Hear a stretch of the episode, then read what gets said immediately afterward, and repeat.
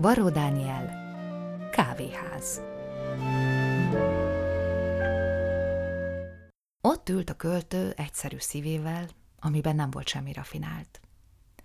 S a süteményes pultot nézegette, hol annyi csúcsos krém és muffin állt. Kávéja mellé álmosan harapta az önsajnálat sajtos bégelét, mert úgy érezte, ő már percre tudja, mit tartogat számára még a lét. Ó, hajdan mennyit kóborolt az utcán zöld hév után laholva ifjan.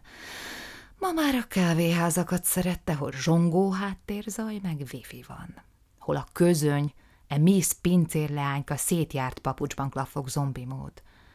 S csak hallani, hogy kint a nagykörúton hogy zúgnak el szőkén a kombinók.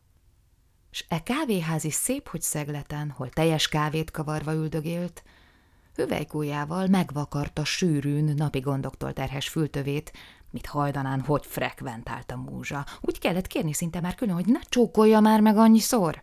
Ma nagy néha bírja csípni csak fülön.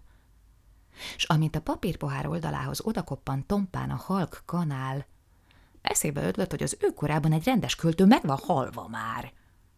És eltűnődött rajta, hogy letészi a lantot, mely mint köztudott nehéz, de legkivált övé nehéz, a könnyű, mit minden jött-ment medvebocs lenéz és mérgesen gondolt a csillagára, ami leszállóban volt, és megkopott.